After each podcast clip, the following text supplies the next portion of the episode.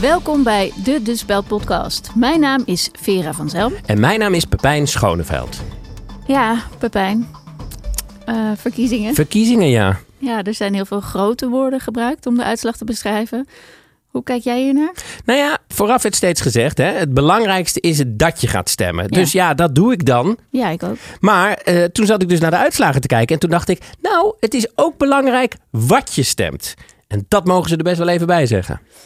Wat een goede tip, Pepijn. Gewoon ja, voor de volgende keer dan. Zo blijf je leren, Vera. Ja. Naast één hele grote winnaar waren er veel partijen die het minder goed deden. De opvallendste was misschien de campagne van Dylan Jezogus van de VVD. Eh, we hebben haar aan de lijn om te vragen hoe zij naar deze campagne kijkt. Eh, mevrouw Jezogus, eh, bent u daar? Jazeker, ik sta aan jouw kant. Ja, eh, dank dat u ons even te woord eh, wil staan. Ja, hoe blikt u nu terug op deze campagne? We hebben een geweldige campagne gevoerd. Helaas niet voor onze eigen partij. Maar het is een ongelooflijk resultaat. 37 zetels voor de PVV.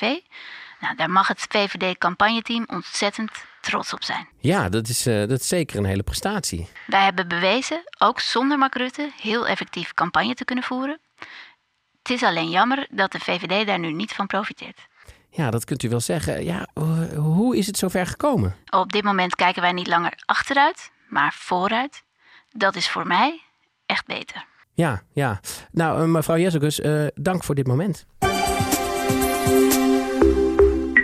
We gaan er nu even tussenin voor de sponsor. Ja, want Pepijn, je hebt volgens mij de hele week zitten scrollen door al het verkiezingsnieuws. En laten we eerlijk zijn, daar ben je niet beter uitgekomen, toch? Dat, eh, dat klopt wel, ja. Ja, nou precies. Ik probeer dus de laatste tijd ook even uit de stroom van actualiteit te stappen. Mhm. En dan wat verdieping te zoeken. Ah, hè? oké. Dat kan. Ja. Ja, ik, ik heb er niet superveel tijd voor. Maar je kan dus boeken luisteren, waardoor het sneller gewoon in je hoofd komt.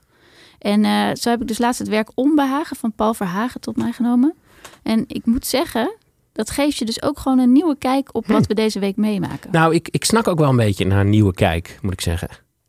Nou goed, het verhaal van Verhagen gaat dus over de psychologische strijd van ons allemaal tussen gewoon verbonden willen zijn, maar ook autonomie willen. En dat dan in een tijd van neoliberalisme. Ja, maar als het woord neoliberalisme valt, dat, dat vind ik altijd lastig.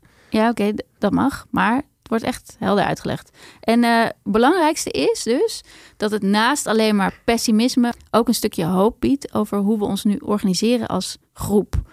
Tenminste, dat hoop ik. Ik ben nog niet helemaal aan het einde van het boek, maar vol- volgens mij is het ergens hoopvol.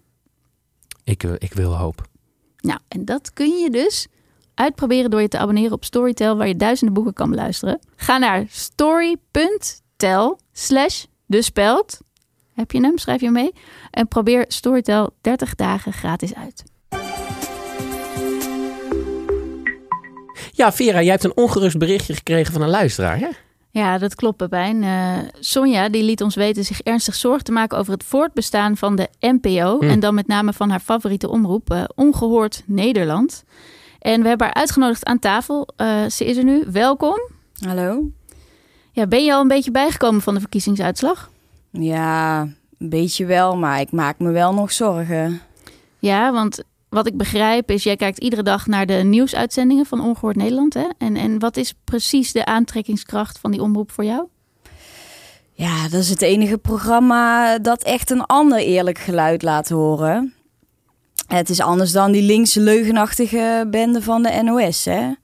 En ongehoord Nederland, die durft tenminste die corrupte NPO aan te kaarten. En dat dreigt nou dus allemaal te, verwe- te verdwijnen. Ja, want eh, de PVV die wil dus... eh, Ja, dat de NPO helemaal verdwijnt. Ja, dat vind ik echt schandalig.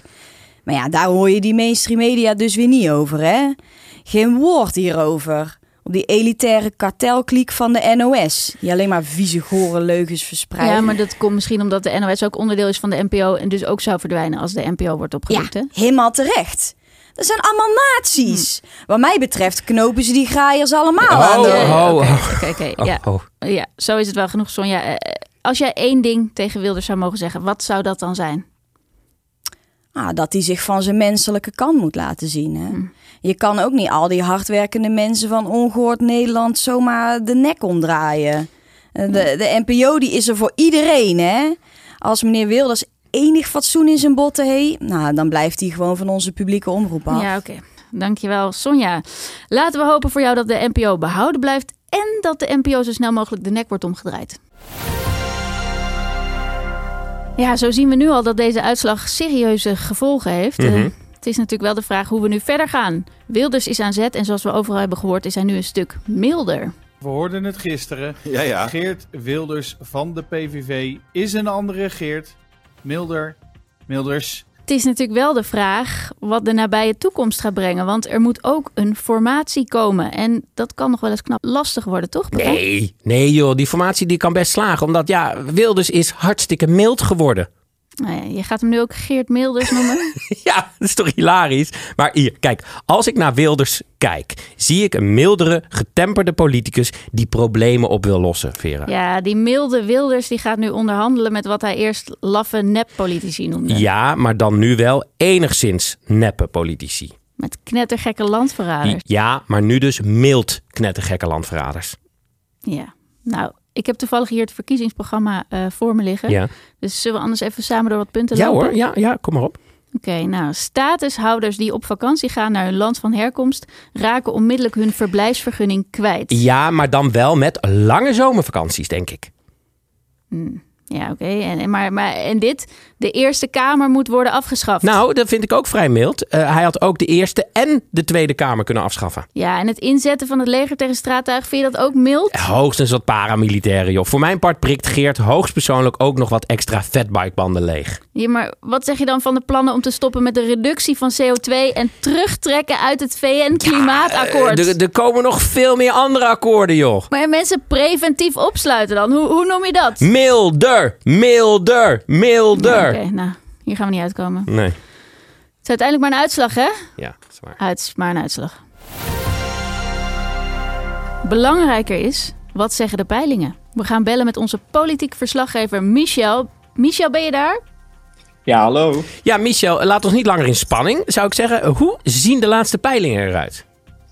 Nou, er zijn zeker belangrijke verschuivingen te zien. Hè. Als je kijkt naar de grote winnaar, de PVV, ja, er zijn nu toch alweer een paar zeteltjes van afgesnoept. Dus die komen nu op 34. Oké. Dat, dat zullen veel andere partijen als hoopgevend signaal zien.